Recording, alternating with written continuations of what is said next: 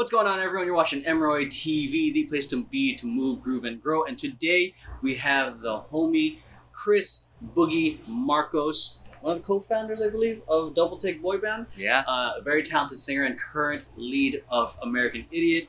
He's I met him primarily through dancing, but then I found out he sang, so that, then I became a super fangirl. Um, you sure saw saw me when I got to see one of his shows. I was like crazy. Um, but that's like my quick intro. I'm gonna let him introduce himself real quick about you know who he is, social security number, his availability, his Instagram, his Tinder profile, all the good stuff. So, I brought him. hi, I'm Chris. prepared. So let the crowd know who you are. Chris Boogie Marcos, dancer, singer, actor, like Emroy said. Yeah, I'm in a boy band called Double Take. We're- Yeah. We're, more of a man band, A man band. but uh, we cover boy band songs. We're the only one on the West Coast. really? Uh, yeah, the only ones. so there's so you're telling me there's like a whole bunch of them in the East Coast. There's like uh, a- at least four that we know of on the East Coast. Oh wow! So that's a it's a as a- you know cover bands are such a and I'm aware that there you know there's a lot of cover bands, but I didn't think that you know there would be a gap in the market for boy bands. Right, and that's that's why we found it- it's such a great market, and everyone loves nostalgia. You know, especially these days, going back to the '90s and early 2000s, people love those jams. Everyone knows the words to them, so it's a it's a thriving business. Yeah. Thriving business. What got you started with? Uh, just giving you guys a quick disclaimer. A lot of this is just pure curiosity for me, and I'm he. I didn't send him any questions. I just told him this is going to be a conversation based off my curiosity. so pretty much. So, and I'm the intent is that these based off these questions, you know, of someone who wants to start something gives you inspiration and an idea of like how you can get started as well, and stop being a little bitch about it. Mm. So, so okay, how long was it an idea? Like, how long did you sit on it, Mhm. then researched, and then you finally took action and got the right people? Um, I think well, long to answer, yeah. I mean, I was actually brought into the group. Um, we were brought together by um, a manager in San Diego, and I wasn't in the first lineup of guys for the boy band, Mhm. but I was brought in when uh, one of my friends dropped out. He recommended me.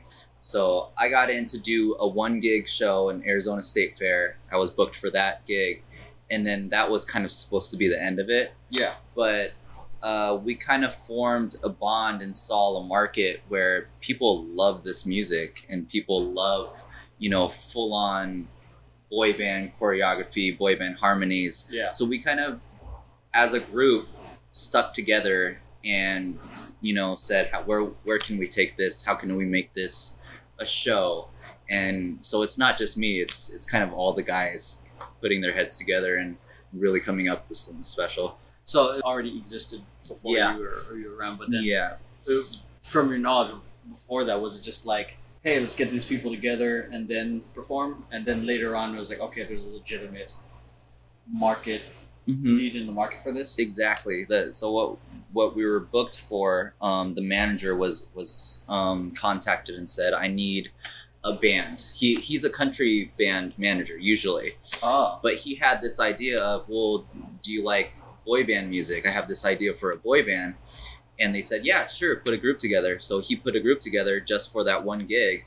Um, but after that, we were kind of like, "Well, this is kind of fun, and oh, people love this why not like take it other places it's kind of like uh, you know when you do a show and you wish that you had more shows and more more chances to do it Yeah, I, I feel that right now because I did. I just put together a project uh, with some friends. I think I invited you to do it as well. yeah for, yeah for uh, the locking routine. yeah And I'm like, City Walk. and yeah, and then it was like a one-time thing. It's like, fuck, I just want to do. I'm like, I need another hit yeah of just this of a performance Yeah. with this group.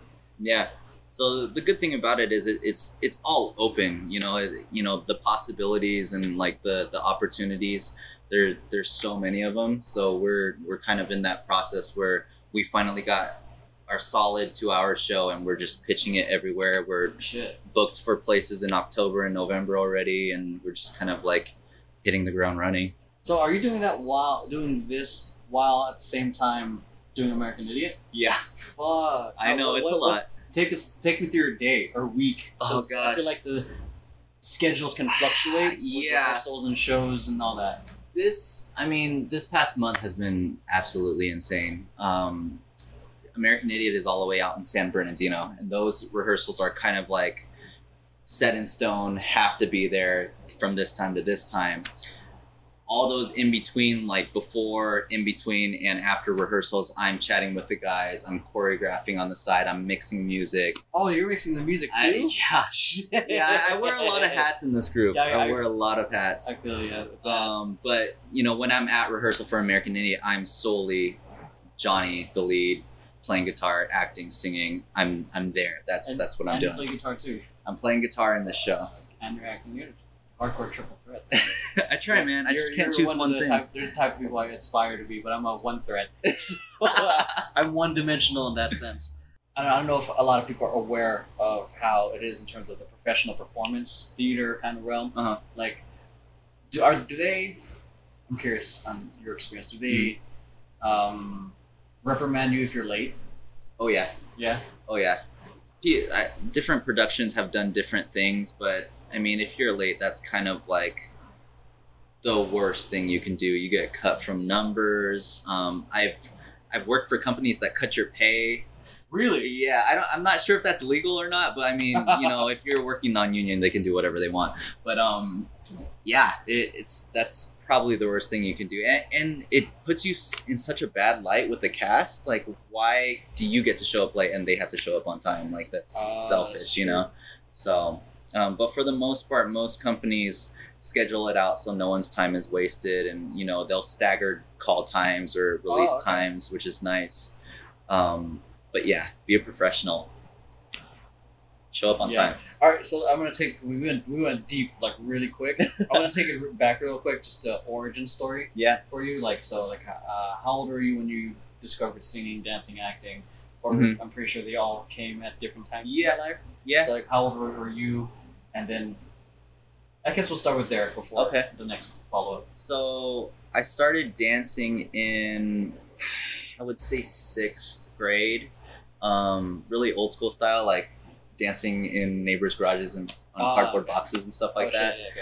um, and I watched the movie Breakin' and all those instructional videos, you know. So I that's where I started dancing, and then I started like doing high school rallies and stuff like that. Oh, but. I would always like sing in the shower, was, Mm. and it was always boy band music. I have two sisters. I can only So- imagine singing in the shower to Slipknot. but yeah, and then uh, in college, I had my own dance company, and we performed around the peninsula. And I had a couple of members that were involved in musical theater, like in the community theater, and they dragged me to a High School Musical two audition. And said, "We know you sing. Like we've heard you sing. You should just do theater." It's like, ah, okay, I guess. You know, let, let me see what this is about changed my entire life. It was crazy. Oh, so you hadn't gotten any tr- uh, actual classes or training No. for acting? I mean, not not for singing or acting. I you know I went to classes for dancing in in the Bay Area, but singing, no, not at all. I was just like fresh and green. Wait, so okay, that, that just reminds me of the meme like when you go interview for a job you're underqualified for. yeah. um, But a lot of the times, like in theater, at least from my experience being behind the table, you see potential in people, Yeah. and you give. Them, that's the great thing about community theater is you they give opportunities to those people that they see star quality in, and and they give them the chance, and then they give them the tools to really succeed. Oh, That's what I love about theater. So, so okay, yeah. How was your uh, your first audition in acting? oh man, um, in acting or, or musical theater? Musical theater. Musical yes. theater. Yeah. it was an experience. So I usually you're supposed to have sheet music and, and give it to the pianist and, and tell them how your Oh. song goes. Shit. Okay. I just went in and said, I know this song that had that's another thing is you want to sing a song that's related to the show that you're auditioning for. Oh. Didn't do that. I sang uh just once, like uh what I forgot who sings that song. Bryan Adams maybe? I'm I'm not sure. It's an old song. But it's an old like ballady 80s like slow song, Yeah. and I sang it for High School Musical 2 audition. Oh. So they were kind of like, "Oh, so you don't have any music?" I was like, "No, this is my first time." It's like, "Oh, you've never been to a musical theater audition?" It's like, "This is my first one. I was dragged here. I have no idea what I'm doing." And I just sang a cappella, no music, and they're like, "Okay, okay." And they just kind of saw saw something. So Dang. yeah, And then the role did they? I ended up giving uh, getting um, Ryan Evans, Sharpay's brother. So he's like the dance. That's kind of what helped me too. Is my resume had a lot of dance stuff on it, Yeah. and Ryan in my High School Musical tool too. He's a dancer. Got it. So they're like, well, he dances and he has a decent voice. So why don't we see what he can do with this role? Oh. So yeah. Now I'm curious, like, because everything's like from the beginning. How did you? How did you react when you got the ro- the role? Mhm. And then what did did you do any preparation when? Uh, Yeah. When it came time for rehearsals. So I was ecstatic. Um, called my parents right away. Yeah. and I was like, "So you know how I used to do plays like in elementary school? Well, I'm- I'm in this local theater play, and I got a lead part. That's a pretty big deal for your first audition. Yeah, right, right. Um, so right away, I watched the High School Two musical um, movie. Oh, the, Um, this is the one where they were at that resort, right? Yeah, yeah. Yeah. Okay. So I kind of like studied that role first because I didn't know about at this time there wasn't YouTube or anything like that. So I just kind of watched the movie and, and watched the role. Um, I took singing lessons.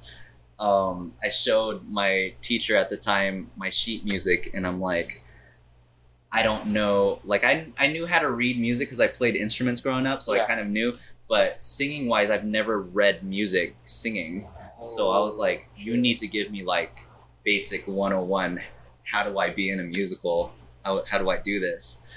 Um, but once we got into rehearsals, it was kind of like they take your hand and take you step by step through the process. So it, it was easy to learn and easy to follow. Mm.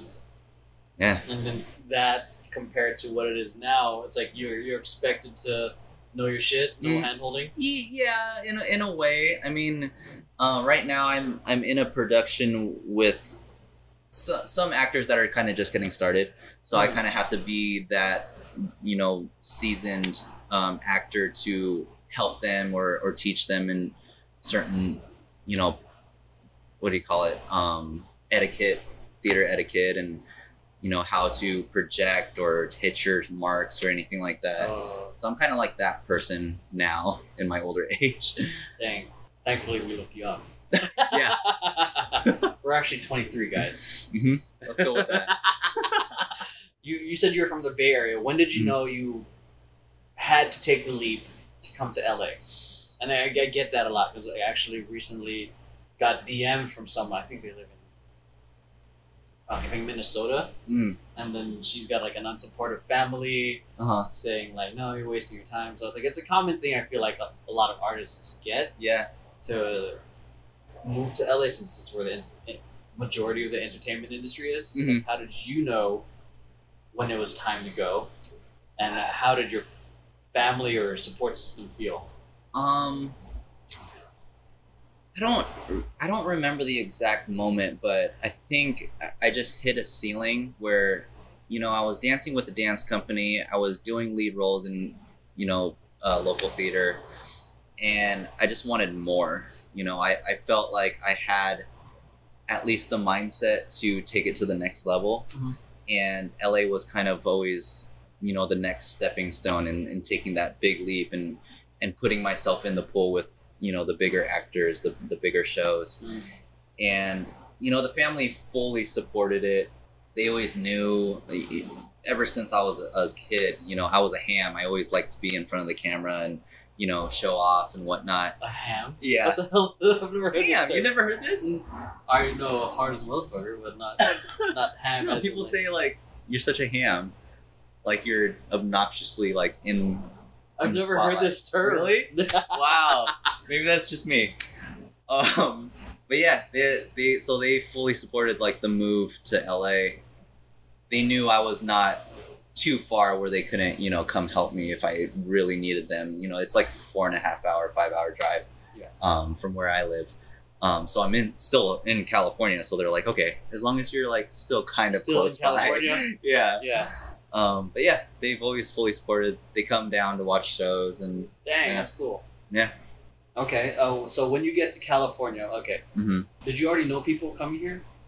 I had a friend that I did local theater with um, back home that moved down here first. So he was living here for about a year. Okay. Um, then I came down and we we moved in together. So he kind of showed me the ropes and um, we kind of grinded it out together. yeah. Now he's in New York and he's like touring and and Dang. yeah, respect. he's yeah he's he's doing great things. Shout out to Ken Neely. Um, but yeah, him and him and I like left the A three one, and we were kind of like the two guys that were always landing lead roles in local theater, and we went off to kind of pursue more thing more things. So we always had great support from back home. That's pretty cool. Yeah. So, your first week in LA or first year, what was that like? It was like, Tough. yeah. holy crap i mean i was expecting to get a job you know a, minimum wage job right away it took me like two months to find a job Wow.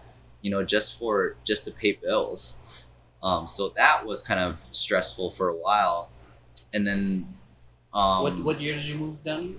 2011 Okay, so it's like we're still kind of recovering yeah yeah Okay. Yeah. Um, but as far as career wise, I was very lucky because I had a manager back home. I used to teach Dare Dance. Oh, nice. And um, our director, she had connections in LA. Yeah. So she um, connected me to an invited call for an agency, for a dance agency. Mm, Um, and so I landed a, a dance agent within the first like six months, nice. which was That's perfect. So wow. Within their first six months, a lot of dancers like try to come to LA and still have a hard time getting an agent. Yeah, yeah. So I was very fortunate in that sense. So I was already in the rooms with you know people I watched on TV and and you know looked up to as choreographers. I was there auditioning with those people. Shit. it Um, was terrifying. like yeah. I was what's uh, like, how was your how was your first audition experience with an agent? It it it was hard because I was struggling with do I want to stay to true to who I am as a dancer or do I want to try to adapt to what they want? Because- Uh, And the good thing about that specific audition was I didn't know what they wanted or, or what they needed or you know did they want a break dancer did they want a popper? Did they Yeah. want someone that did crazy flips? Yeah. so I kind of just stayed true to myself in that sense and just kind of showed a lot of personality and showed you know my versatility. And they took me on right away. Luckily like timing is freaking everything in LA you know you never know when they're gonna need like an Asian dancer that you know pops break dances a little Oh. bit. I was right in the correct timing for that one, so they they picked me up, and yeah, we're off to the races. respect, dude. Are you still with that agent? No, I'm Agency. with different agency now. Okay. Yeah. Dang. So describe I'd say like having to balance your you know, you're you're getting these gigs or you got your first agency, but the reality of like a working dancer, so to speak. So some people are Yeah. asking, Can I just go there, get an agent and I'm good? Or do I have to get a regular job in the meantime while Mhm. you know trying to do these auditions? Yeah, I mean it's. I, I'm not gonna lie, it's hard, and the path that you think you're going to take to get where you want to go is not gonna be that path. I've found that my my dreams and aspirations have changed a lot um, from you know from when I first moved out here, just because of curveballs or or anything that was thrown at me that I wasn't expecting. But it's it's a struggle. I mean, one, I- always say get a job, get get a serving job, suck it up, and you know get those jobs that are gonna allow you to practice your craft while you're you know living Yeah. you have to live. So um, those people that just like all they do is dance and all they do is you know drain their savings. Those people don't stay in LA very long. So you, I always say be practical about you know your living situation and your your income, but at the same time you have to find those jobs and that balance to pay your bills and live comfortably because that fuels your arts and your creative you know intentions and, and all your endeavors. That that basis of your living is kind of really important. Yeah, I think that's a um, a reality that a lot of people refuse to accept is a possibility. Mm-hmm. because you know people say there's a whole thing like follow your passion. Yeah, follow your passion, but doesn't mean your passion is going to pay the bills right off the bat. yeah So and then uh, and especially like me starting my first, uh, well, my not my first company, but uh, Vision Paradox. It Mhm. was like we didn't have. I was only a freelancer doing it at, the, at first, and I still had to. Thankfully, I had a quote unquote regular paying job as a hip hop dance theater artist. Mhm. But still, I think if your basic needs aren't taken care of, then you take then you do things that are like short term. You start doing desperate actions instead of actions that are like more long term. Right. You know what I mean? right Because some people are like, oh, I'm only gonna do this if I get paid because I need to fucking pay rent next week. mm-hmm. Yeah. So tell me, okay, now let's switch back to uh, Double Take. What kind of projects are you guys currently working on? Because I know you guys are doing shows. Mhm. Yeah. Tell me about any upcoming shows or any other projects you guys are working on. So we have we're slated to play in Lake Elsinore um, in the beginning of October. It's a place called Canyon Cowboy. We've been there before. It's like a country bar. It's really fun there. And then we're talking to House of Blues in Anaheim for a Halloween show. Oh, nice. Yeah. And I think there's like there's a place called Tin Roof. I, I forgot where that is. I think it's in Fullerton. We're doing that. But the big picture, um, we definitely want to pitch out to like the fair circuit because you know Arizona State Fair is kind of a, uh, one that we do every year, but we're trying to like kind of branch out and do more of those. And the cruise lines, cruise line circuits Oh, they would love a boy band show on a cruise line. So that's kind of like the next two year plan. That and you know upping our social media game. You know coming out with cover videos, uh, more you know Instagram footage and, and content, and yeah, just kind of getting our name out there more. Okay, you go, you touched on social media, and Yeah. obviously, you know, I have a social media company. I'm, I'm curious now, like how how are, is you guys are doing covers, which I'm Mm. like a huge supporter of because it helps bring people to the familiar, and then they get curious about your other work. It's like Yeah. like covers are like the gateway drug to your music. yeah, That's how I view it. yeah. Um, like, how are you guys leveraging social media for exposure? hmm And uh, what are your thoughts on having a big having a big social following in terms of the scheme of things? I feel like that's a, such a I guess, I guess an unnecessary evil. I hate that. Yeah. But for for some that certain agencies or companies take into consideration Oh yeah. before going into booking. Mhm. Which and then again, I've heard stories from and I've seen witnessed over the shoulder people doing uh, shortcut things in terms of bu- buying followers. Mm. So like, I guess the first question, one A would be, how are you guys leveraging it for exposures? Uh huh. What one B would be like your thoughts on uh, the whole follower vanity metrics generation. Mm. So it's it's tough because you know you want to have great footage on your social media because the that's what the clients want to see. You know, you can't just tell them that oh we have a boy band, they're all great singers, they do full on choreography. They're like I want to see it. Mm. So that footage is very integral to our, our pitching. And then once we're past that, the client will be like, okay, they're great. What kind of following they, do they have? What kind of crowd are they going to bring to my venue? Mm. And that that's kind of what we're working on now is you have to have a following and, um, for a client to be like, they have a lot of followers. A lot of these followers are going to come to my, my place. Mm. So yeah, I'll book those people. So it, it's it's tough. We're we're we're trying to get up there, but it's it's such a tricky game. Tricky game with social media. Um, but it, it is an element that's part of our industry these days. Like I, I know agencies that strictly have like an influencer um, department. Really? Oh yeah. Okay, I'm aware of the, the Yeah. department. I thought you were gonna say like influencers only audition. I'm like, fuck, no, 10k enough. Bye everyone. But I've seen I've seen those like uh, those casting notices that are like how many followers do you have? I'm like, what does that matter?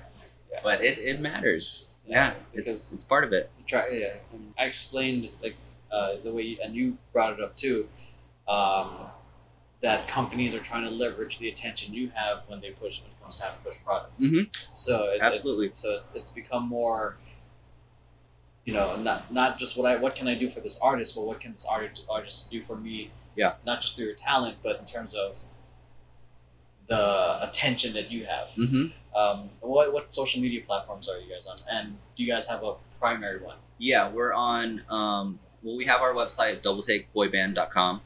Um, we're also on Instagram, um, Facebook, and YouTube at Double Take Boy Band. And yeah, that's pretty much it. Yeah, are, are you guys on TikTok? We're not on TikTok yet. I've been pushing that Yeah. hard. Yeah, I, I, I don't know if you saw my stories a couple of days ago. Hmm. Um, TikTok's literally like number six at, uh, on that in Google Play, Uh huh. and uh, oh hello, and Instagram is number twenty three, and on the Apple Play Store, TikTok's number three, Instagram's number six. wow. So and then it's big worldwide, and there's a lot of people, a lot of articles writing about it right now. hmm And uh, if things fall come into play, or things fall in the right place, hmm I think TikTok within the next year, or a little bit more, is going to be the next challenger or the potential challenger to take out Instagram. Wow. Much like how Facebook was the big dog, 2008, 9, Yeah. 10, 11, then 2013, 14, 15, I think Instagram started pushing out of out of its place. hmm Same thing's gonna happen to TikTok. Interesting. I think, and, and I think it's, and for those of you listening right now, it's like, if you missed the Instagram boat, and you feel like you you've been trying to catch up, and there's it's way too saturated, and yada yada yada. I mean, I, I think you can still make it. It's just a lot harder. Yeah. Um, TikTok is like I think the next gold rush. Even, Mhm. even though there's a lot of TikTok influencers already, it hasn't penetrated mainstream yet. Uh, my friend, who's a perler, um, he gets more business from TikTok, just and within six months he got 30k, Wow. and then uh, and whereas he's been on Instagram for three years, he's still breaking 3,000. Wow. So it's like Interesting. uh, I'm bringing that up because because you guys do music Yeah. and TikTok is all about music. You don't Mm. have to worry about copyright. You don't have to worry about oh, yeah. That's like the, the big thing that's turning off a lot of people too. yeah. Your shit gets muted or taken Yep. down. TikTok is like free reign right now. It's the wild west of like how Facebook and Instagram were in its early days, Yeah. where like not a lot of there wasn't a whole lot of uh, regulation around your content Mhm. um, which I think is perfect. And and uh, and if you guys, I don't know if it's allowed because you guys you guys have original music too. We're working on some original stuff too. Yeah. So I'm pretty sure you, if you can upload your original music there, other people can then do a dance to it. Oh, cool. So it's like, um, yeah, I think it's pretty. I think free or like, even though there's a lot of it, it's huge worldwide. The Mhm. advantage I think TikTok has over Facebook and Instagram is that it's actually in China. Mm. So and then that mean and China's huge. Yeah. India's huge. It's big in those two markets, and those are two like densest populations in the world. Mm. So then that I mean, there's just a lot of possibility with it. Wow. So people are Okay. considering it like the next Vine, which I do see because there's a lot of people doing Vine-like sketches on there. Uh huh. But I also see people being smart as hell with how they use the music there as well. Mm. So it's like We'll definitely have to get on that then. I got I started taking it more seriously this week, and I went from like 50 views per video because I was posting once a week Mhm. to like four 500 views. Wow. So like like every time I post. Wow. So it's like it's Okay. it's it's a grab right now. I'm saying like I'm gonna do that today. yeah, dude, get on it. Oh, it's gonna be, and you can do, and it's like the better version of Dubsmash because originally it was supposed to be, well, prior to it being called TikTok, it was called Musically, hmm and Musically was obviously for lip syncing, Uh huh. but now it's evolved into something more. And then I mean, um, athletes are already on it. Snoop Dogg's already on it. A lot of celebrities are already on it. Mm. Uh, when I was working with Omarion, he was already on it promoting his music. Wow. So it's like, Okay. Okay. TikTok. I see you, TikTok. yeah, so like, uh, Gotta get in now. yeah, heads up because Yeah. it's gonna because a lot of people were asking what's the next big social media platform Mm. because like you know all these other platforms are kind of passing out, not are old already, Yeah. and Snapchat has slowed down because Instagram Right. fucking jacked its Yep. features. Yep. Smart though. Okay, so aside from, from what do you do outside of your from dancing and like how do you balance yourself out from the intenseness of rehearsals? Um, man. I'm. I bowl in a bowling league. You do? Yeah. uh, bowling's That's like tight. it's a it's a family sport. So I um my entire family bowls and we did tournaments growing up and stuff Oh, like that. sick. So that that's kind of like my my golf course is is the bowling alley. You know, it kind of like shuts everything out and kind of like in a way brings me back home.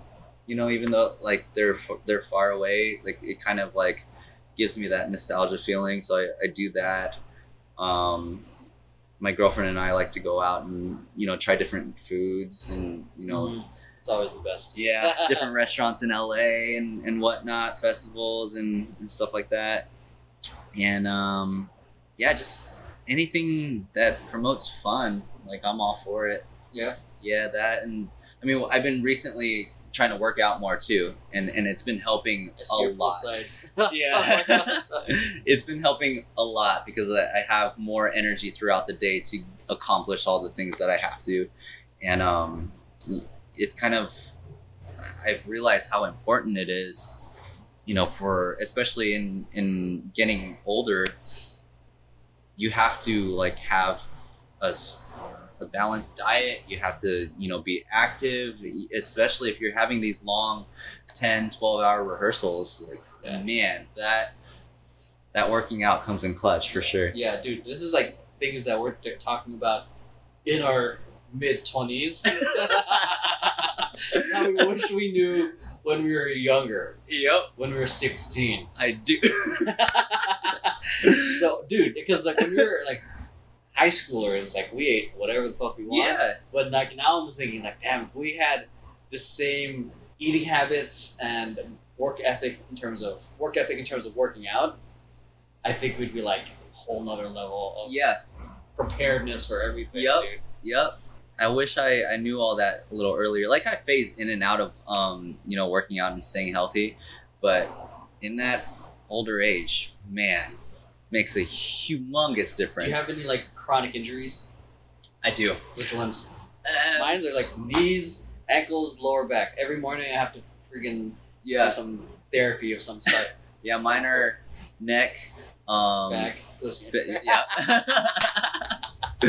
it's usually neck, lower back, and, and my hips, my hip flexors. Oh yeah, me too. Fuck. Yeah, man, those are like fucked. Yeah. Oh, is it from in- how'd you injure it?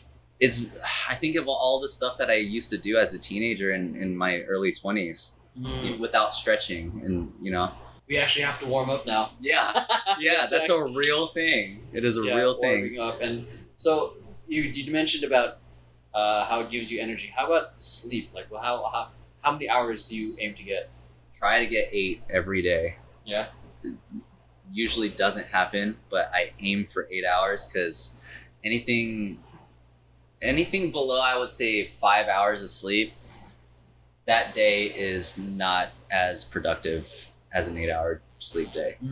It's just I, I don't know like I've I've come to a routine where um you know I'll, I will be asleep within these hours and I'll wake up within these hours and it helps that I have a dog because he wakes up at the same time Ah, every so- day okay. so and you know waiting to be taken out so that helps a lot um, but yeah man sleep i love sleep Yeah, that's one of the things that I'm trying to like bring more awareness to is like Mm. we work our asses off, but sometimes it's at the at the expense of our own self care. mm-hmm. and it's very and it's right now at this current moment in time it's a very cool thing to be like oh i got two hours of sleep and like three hours of sleep like fuck dude how are you functioning right now and some Uh-uh. people do you know some fucking people do drugs So, Yeah. but it's like those are short-term solutions. Those, those are that's really the band aid hmm of it. And then I think people underestimate the importance of sleep because how how it makes you just function better.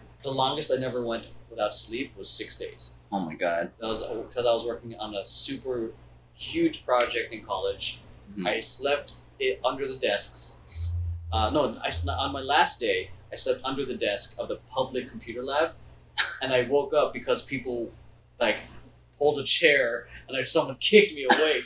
I'm like, oh shit, it's like time to yeah. So Oh my god. yeah, so I, I I I've been through those binges of not sleeping, and I tell you, man, there gets to a point where you everything feels hazy Mhm. and it's just hard to focus. And I'd much rather have like someone with I'd much rather have ten hours of sleep and four hours of super focused work versus three hours of sleep and twelve hours of trying to push through Yeah. because it's because there's a difference of how your focus is. hmm And what are your thoughts on the whole idea of like self care or even mental self care or mental, I guess, illness? Also, hmm uh, maybe that's not in the, maybe it's not in the realm of mental illness, but more self care instead of Yeah. self sacrifice. I mean, I, I don't know if this falls into this category, but I've been trying to get into meditation, Oh hell yes! and um, yeah, man, meditation's the shit. and it, it kind of like centers you and sh- my mind is always thinking about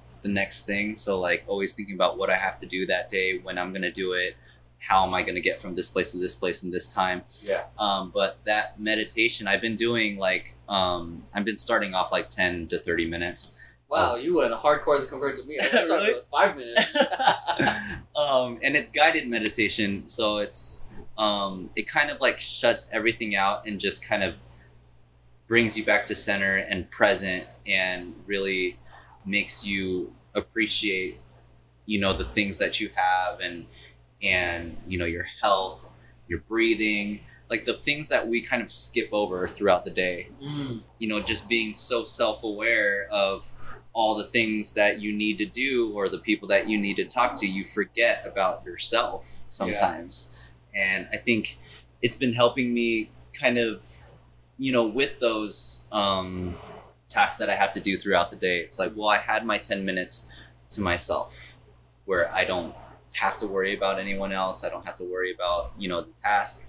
I can just focus on myself. And i think everyone should really take that time you know to kind of reflect and just um, you know appreciate things that you have. Because then the rest of your day kind of th- those like things that you would usually get mad about or, or frustrated about don't seem that important Mm. you know And it- it's, I, I think I like that. Uh, just like five minutes to yourself, ten minutes to yourself. Yeah. Is so impactful because it's like everyone is trying to pull you, is trying to stretch you towards their agenda. There's things that Mhm. need to get done, and a lot of people forget to take care of themselves first. yeah Um, it's like giving yourself a pat on the back you know it's like you you deserve it yeah, especially with the the crazy demands that Western society kind of asks.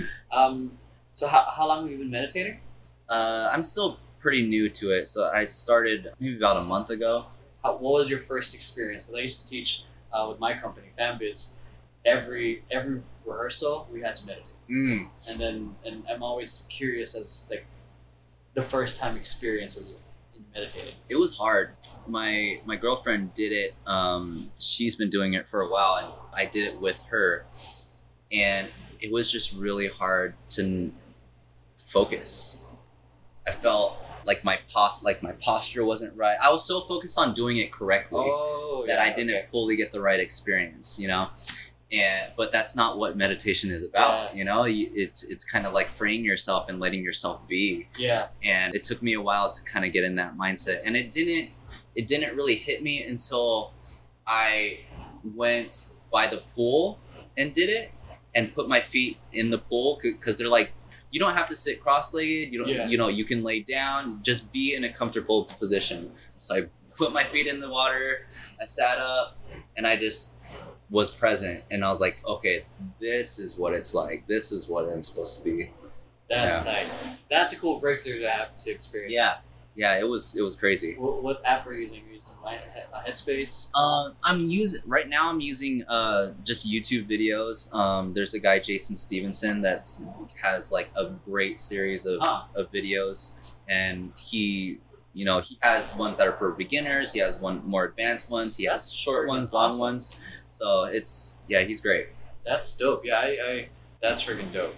Mm-hmm. Yeah, I, I remember the main lesson that I, I always taught my dance team or fan base to family business Mhm. is that because I know I, I noticed a lot of them feel anxious Mhm. in, within their first few sessions, so to speak. Mhm. And I think my favorite lesson I always tell them like everything comes and goes. Like the frustration you feel in rehearsal, the frustration from every day, this moment, everything comes and goes just like the breath. Mm-hmm. So it's like just learning how to kind of appreciate it, appreciate the breath instead of just taking it for granted because this moment might have been someone's last. Yep. So Exactly. they're like, Yeah. Yeah.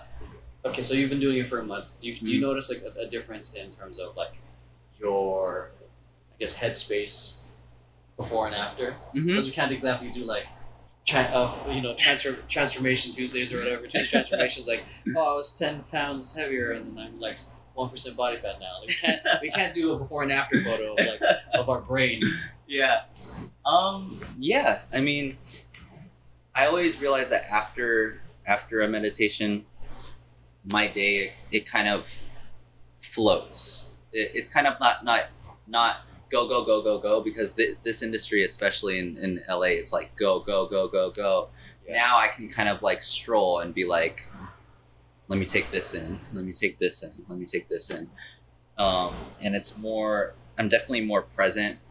And especially um, like for this this show for example it's a one show which is very unlikely for musical theater. You, we usually get a run of like three or four weekends but this is one show. Yeah, and what meditation has helped me with is really taking in each moment and taking in every single second minute hour with this beautiful cast you know the opportunity that i have the show that we're, we're putting on really taking it for what it's worth and that one show really appreciating that one show that i have I like how you're you're talking about appreciation mm-hmm. of like where you're at, where things are, and you kind of I kind of want to tie it into like people who just get out of college, so to speak. yeah and then they feel like they have to, like say early twenties, like us. Mhm. um, um, they have to make it by thirty, yeah by twenty five, be married by twenty one. Like Mhm. they, and then they, and then because of that mentality, they don't really appreciate the now, how young they really are. yeah So like, um, well, I guess what would you have to say to someone who's like twenty, who feels the pressure that they have to make it by the next five, ten years, or Mm. even a year, feels that kind of pressure? I mean, one, never lose that, you know, that hunger and that, you know, drive. But at the same time, it's okay to take a second and really take everything in, you know, take in your surroundings, take in the situation. Because, you know, that moment, I think, to quote The Office, um, uh, there was a really cool quote that Andy said was, I wish you knew you were in the good old days while you were in it, or something like that oh, you know dang, you always say- chills right, right so like you you never know that you're in in the good old, Good old days, days. until It those are gone you know Shit, so it, it's really like you don't want to look back on a situation and be like man i really wish i you know appreciated this more shit, that really hit home for me right now. Dude. I feel, I feel that. it's true man like we we keep on you know going going going and trying to do all these things but sometimes you just need to stop and really be like you know i like i appreciate this Yeah, shit. because you know, like you can easily look. I'm pretty sure anyone who's watching this can easily look time look back towards a time in your life where it was like, damn, I missed that. Like, oh, I miss high school. When Yeah. I didn't. When I didn't have paper bills. mm-hmm When I didn't have chronic injuries. yeah Yeah, I mean, I think I'm, I'm reminded that even more now that it, being a dad because you Mhm. see him changing more and more. So I'm like, for me, it's like I don't want to miss it. Yeah. because it's like you don't get that time back. Right. So speaking of time, like, do you have a particular process in, I guess, time management? Do you have any, any hacks or or uh, tools you use? Not really. I mean, I like I said, my brain kind of works forward, so I'm always kind of planning on, you know, timing and and looking up traffic and Nice. you know, like those things are important because I hate being late to things. Like I'm always the person that's what? 15 the minutes. Filipino that's on time. Right? Right? I'm a rare breed. so I'm always like 15 minutes early to stuff. I was 15 minutes early. Yeah, you were hella early. here. I'm like, I, when, I, when you sent me the text, I'm like, I was in the middle of editing. I'm like, oh, I guess I gotta start getting ready. but it took a lot more because I actually, this is actually the first time I'm actually using a two mic setup. All these extra lights, so better look good. Better enjoy. Oh, All this guy. But yeah, man, just like kind of. I mean, I've always kind of been an organized person. You know, scheduling is really important to me, and I hate being late or wasting people's time. So I always make sure that I'm fully there. I hate wasting time so fucking much. Yeah. Pisses me off. It's like Yep. one of my. It's honestly one of my biggest pet peeves, and honestly, I think it's one of the reasons I'm hesitant to hang out with friends Mm-hmm. Absolutely. because it's like I could be working on something for myself right now, and it sounds super egotistical, but it's also because it's part of it's because I have control of what of that outcome of what that looks like. Yeah. uh, because sometimes when you hang out with friends, like my okay, going going to love languages. My primary love language is acts of service. So I Uh-huh. like the idea of doing things, and when I'm with people, I like the idea of things. I guess moving towards that. Yes. This kind of helps that. Yeah. You know, we're kind of hanging out. Yeah, at the same time, and it's going to help in terms of content and like a grand scale. Mm-hmm. Um, Mm. But when like I have friends who the next thing is quality time. I like if I'm going to spend time with people, it has to have intent. Yeah. We're going for a hike.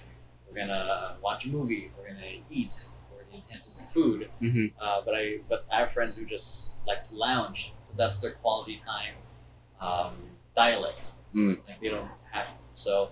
But for me, that drives me nuts because we're just lounging and not doing anything. yeah. So like they're just drinking and I mean I think I enjoy it. There's times I do enjoy it and I crave it, but like ninety percent of the time, I'm like, I'm gonna go. Is that I mean you, you're is that how it is for you? Like Yeah, somewhat. I mean, I I do get that you know that's some people's dialect, and I fall into that category sometimes. But like you, I'll I'll look back on a day and be like, man, I probably sh- I could have worked. I, I probably could have made some money today. yeah, but then there's also that because then I also think of like when I'm older, how close am I going to be with my friends in terms of retiring? you know, because it's at the end of it, your work, your your job doesn't do a, give you a eulogy. Mm-hmm. It's like the your kind of friends. Yeah. it's, it's, that's one of those things. Like, okay, am I going to regret? Be not not. I guess it, it comes back down to like what's going to make you happy now and then forward. Uh-huh. But it's also like, will I? I guess the question is like for me is like, will I regret not spending time with these people when I'm eighty? Mm, I see. Yeah, that's tough. I mean, especially here, it's it's hard to have friends. It's hard to hang out, you know, and it's hard to to schedule actually seeing a person face to face. Because I I have friends that you know are considered close friends that live really close by that I barely see just because Oh, of scheduling yeah, and you too. know like just work literally and- freaking down the street. yeah. So it, it's hard. So it, it's definitely like you have to put forth the effort to hang out with someone, but at the same time, you're always like, well, is my effort gonna, you know, pay off? Like, is this worth doing? Yeah. So it, I, I totally get it. So I, I think that's one thing. I, I especially for those of you who don't live in LA or don't live in a big city, we do kind of live in that hustle, hustle kind of environment. And I Mhm. think with if you're the type of person who needs to spend time with them, with uh, it's I guess be prepared to be flexible, and even Yeah. and even disappointed because uh, it's not nothing against you. It's just like everyone here. Well, not everyone. A lot of people who come here have a drive and a dream to achieve. They're just doing actions that align with that Mm-hmm. that make sure that it's serving the greater purpose of things. And hmm sometimes like that involves sacrificing time with friends and family and partying. I mean, even the greats, documentaries like Kobe sacrificed family time. Yeah. Jason Kidd, all of them, they freaking sacrificed going out to parties. And it's like there's, I guess, if you have an ambition, you have to be willing to do what it takes to get there. hmm But again, not at the not at the sacrifice of taking care of yourself. hmm I mean, it's, it's a very intense balancing act from being able to pull from both sides. Yeah. Some people go to the all the way to the extreme and they burn out, or they do nothing and nothing progresses. Yeah. So like, um, okay, so I brought up burning out. So like, when was the worst burnout you've ever experienced? Do you Hmm. experience burnout because you're so perfect? uh, do you, when was your worst burnout experience, and how do you recover from it? Um, did you recover? man, the worst burnout. I think I was working on two shows at one time, on top of you know working a part-time job, and I remember when those shows kind of ended, I got really sick. Oh, because often what happens with me is you know i'll align myself with a bunch of projects and i'll go go go go go go. Then when those projects are done my body just shuts down is like you need to slow down oh, so i got really sick for like a, a week and i spent a lot of time in bed and it was just because my mind works faster than my body wants to mm. and I, that's probably the worst one. But I, those really don't happen too often, especially because I'm on the self care kick. But um, yeah, they they definitely happen though. This is one of my questions I used to ask a lot. Like, it, tell me a time where things were like tough. Like, should I give up? Mm. Kind of tough. And uh, what was the inner dialogue that you had to do to get to keep moving forward? Mm. I think there was an audition I had one time where it wasn't said, but it was implied that my face doesn't belong on TV. Oh, And it was a comment there's a side comment that you overheard. Yeah, it, it- like, gosh, I don't even remember what it was for, but I heard that, and I heard a comment about my my eye, my mm-hmm. eyelid, and my eyelid.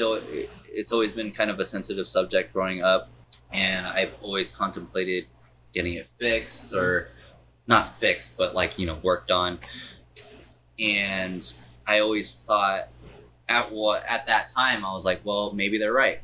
Maybe maybe I don't. Maybe I shouldn't be doing this. Maybe my face doesn't belong on TV Shit. because it. You know, a lot of people don't look like me on TV. I, I get it. I get it. They're probably right.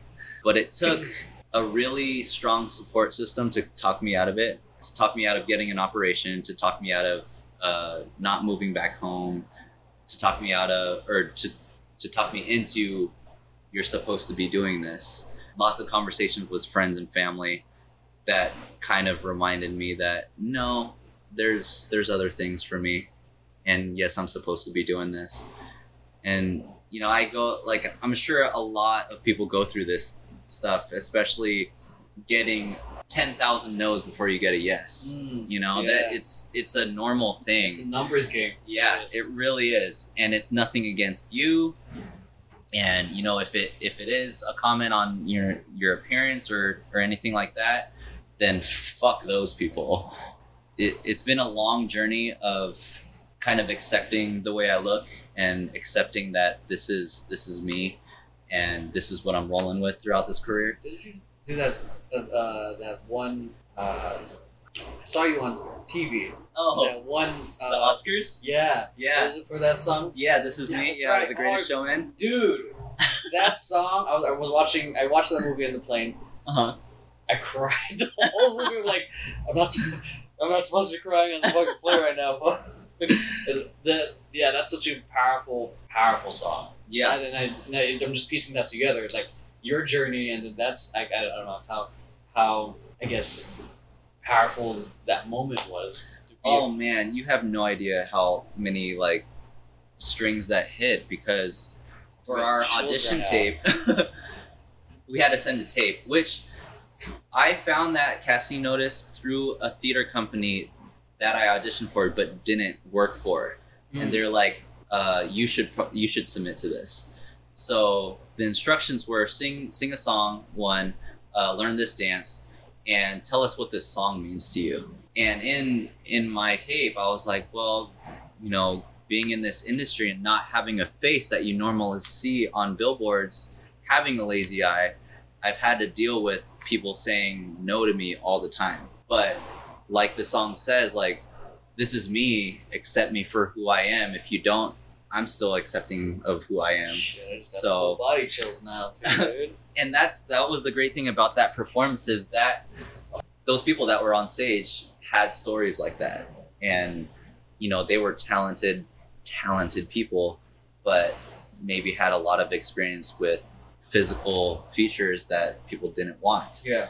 and just to be out on that stage on national TV and to you know look up and see Denzel Washington and Meryl Streep in the front Oh, row Yeah. Oh, that's it was like a culmination of my entire journey. It was like I've stuck with my like I've rolled with myself all this time. This is where it brought me. So yeah, I'm I'm on the right path. It's crazy, bro. I'm The- getting this like I'm getting a third round of chills right now because it's it's so fucking cool hearing that because it's like you're you're you get here you're struggling for two months trying to get a regular just to get a, a job to pay bills Mhm. now you're fast forward like doing hella uh, doing shows and now all the way to Grammys uh, Oscars, yeah, yeah. Oscars. Did you have an expectation of how long it would take? I was like, I'm gonna make it. I'm gonna be on this within by next year. Yeah, I mean, I I kind of um, set goals and, and things like that, and especially when I first moved out here, I'm like, I'm going to be on a TV series by this year. But like I said, the path kind of changes as as you go through it, and you're going to take turns that you didn't think that you're going to take. Yeah. So I've kind of come to like I still set goals just so I can still have the drive and you know really go for it. And it gives us like something to to aim for. Yeah, yeah, Yeah. yeah, But at the same time, I'm I'm accepting of the fact that it might not happen right away. It might not happen at that point, Mm, but it still could. Yeah. You know? It just won't happen on your timeline. Yeah.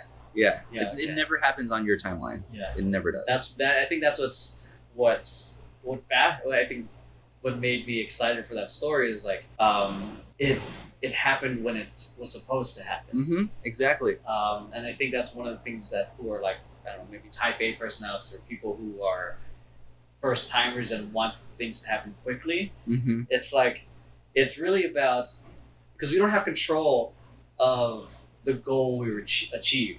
Like like Yeah. oh like like shit like I want to make an extra thousand dollars in a month. Okay, that's the goal, but it's always like what happens in between. Mm-hmm. And if you don't do the things that get you there, then it's not going to happen. And even then, there's going to be goals that we, we set for ourselves, and no matter how much work we put in, it's like it it it doesn't happen. And I Mhm. think that's where where it's discouraging for a lot of people.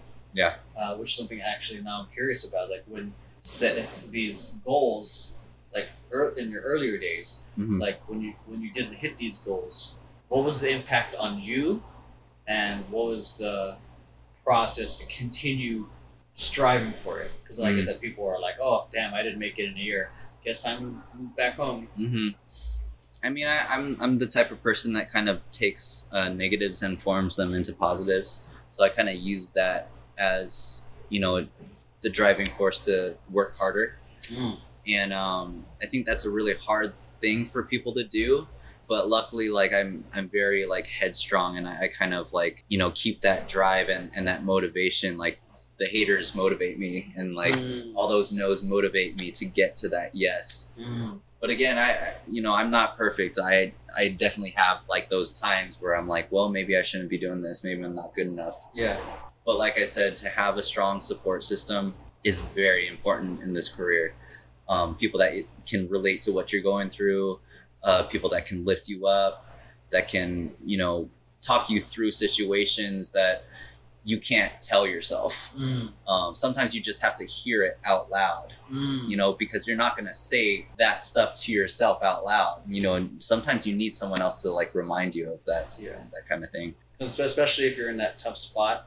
Even saying some positive things are a little hard to hit because right now, at that moment in time, it's like an echo chamber of like not feeling worthy. Yeah. But sometimes that one affirmation from someone else Mhm. is the is like the ripple effect to Mhm. change everything else. Absolutely. Shit, I forgot, I the next question. Okay, so I'm just gonna jump topic then.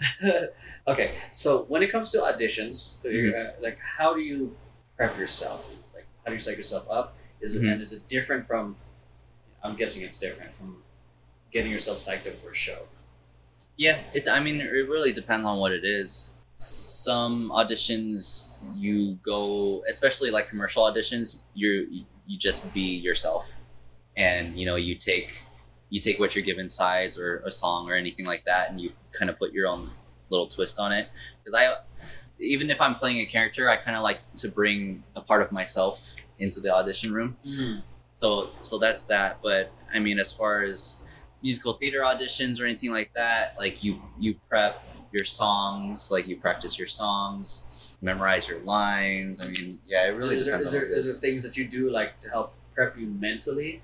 Because what I just I, everything out in my experience is dance. is like Mhm. someone you, you can know the choreo, know the choreo, know the choreo, but then what I notice like people who can really perform are the ones who are most mentally ready. yeah Because when the pressure hits, it doesn't matter how often you've practiced. If your mental game isn't on point, you're gonna fuck up. absolutely i mean i i always kind of really focus on being present. Um, once i get in the, the room i am in that room. I'm not thinking about anything else. I'm not thinking about you know the next thing i have to do. Those are my worst auditions is when i get in the room and i'm already thinking well what's traffic going to be like? Am i going to get back get to work on time? Ah. those are those are the worst auditions. Those those are the ones that i don't fully give my best performance. Mm. but um, yeah before i go in the room I, I make sure to go over my material and just really tell myself be present be present What what's some an advice that you would give to someone who is afraid to follow, I guess, their heart or their passion? Someone who wants to follow singing, or who wants to, but they feel a level of insecurity that's preventing them to go. i would say i mean i always preach just go for it. Like if you're really passionate about it and it's something you want to do then then go for it because i mean li- living a life that you're not happy with is kind of not the right path you're supposed to be on. But um, as I've gone through this career, I've I've noticed how important it is to stick with it. Like really give it time and and have no have no expectations on the way it's supposed to go. yeah, Um, because I mean, if you're if you're scared, like if the the the best thing to do is leap into it. Honestly, like it's it's, Ready, fire, it's so kinda yeah, it's so cliche, but I mean, you have to dive headfirst into it. All right, dope. I think that let's finish it with one more question. Yeah. I think, I think this, this question was inspired by Lewis Howes' School of Greatness, and I really like it, and I'm taking it from and I'm implementing it here. So, all right, so you're in your deathbed. Mm. All your works of everything is gone, erased. It's not on YouTube. It's not on anything. Okay. And you only have what you're given a piece of paper, and, and, and you can only give one to three pieces of advice to become successful. Oh man, Okay, what would that be?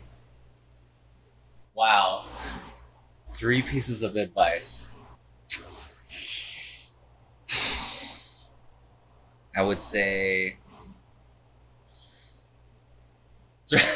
three pieces of advice to be successful. Yeah. Man. Um, Pressure. Holy big, shit. right? that's tough. Um, I would say surround yourself with people that you love and love you. Mm. That's a really good one. Know that n- know that you're worth it, Mm. And um, don't waste time worrying. Mm. Those are good ones. That's all I got. Yeah, I mean that's principles because it's like you can't at this point you can't exactly give tactics, but principles and men mindset are important. Mhm. All right, so where can people stalk you and, you know, send you dick pics? Um, DMs? 501 Ridge. No, I mean. um, I'm on all social media platforms, Chris Boogie with a Y. Um, you can also follow my boy band, Double Take Boy Band, on all social media platforms. And yeah. And. TikTok starting today. and TikTok. All right, dope. Well, that's it. Hope you guys enjoyed today's episode of Emeroy TV. This is, might be on Vision Paradox TV and on my podcast. Uh, so make sure you guys give him a follow, show him some love, send him some really quality DMs, um, and on TikTok. Um, I appreciate you guys watching. And oh, call to action. Make sure you hit like, subscribe, share this with friends who you think might benefit from it, and hit the bell button so you guys are getting fucking notifications of when our shit comes out. Yeah. So, thanks for watching, and I'll catch you guys next time. Peace.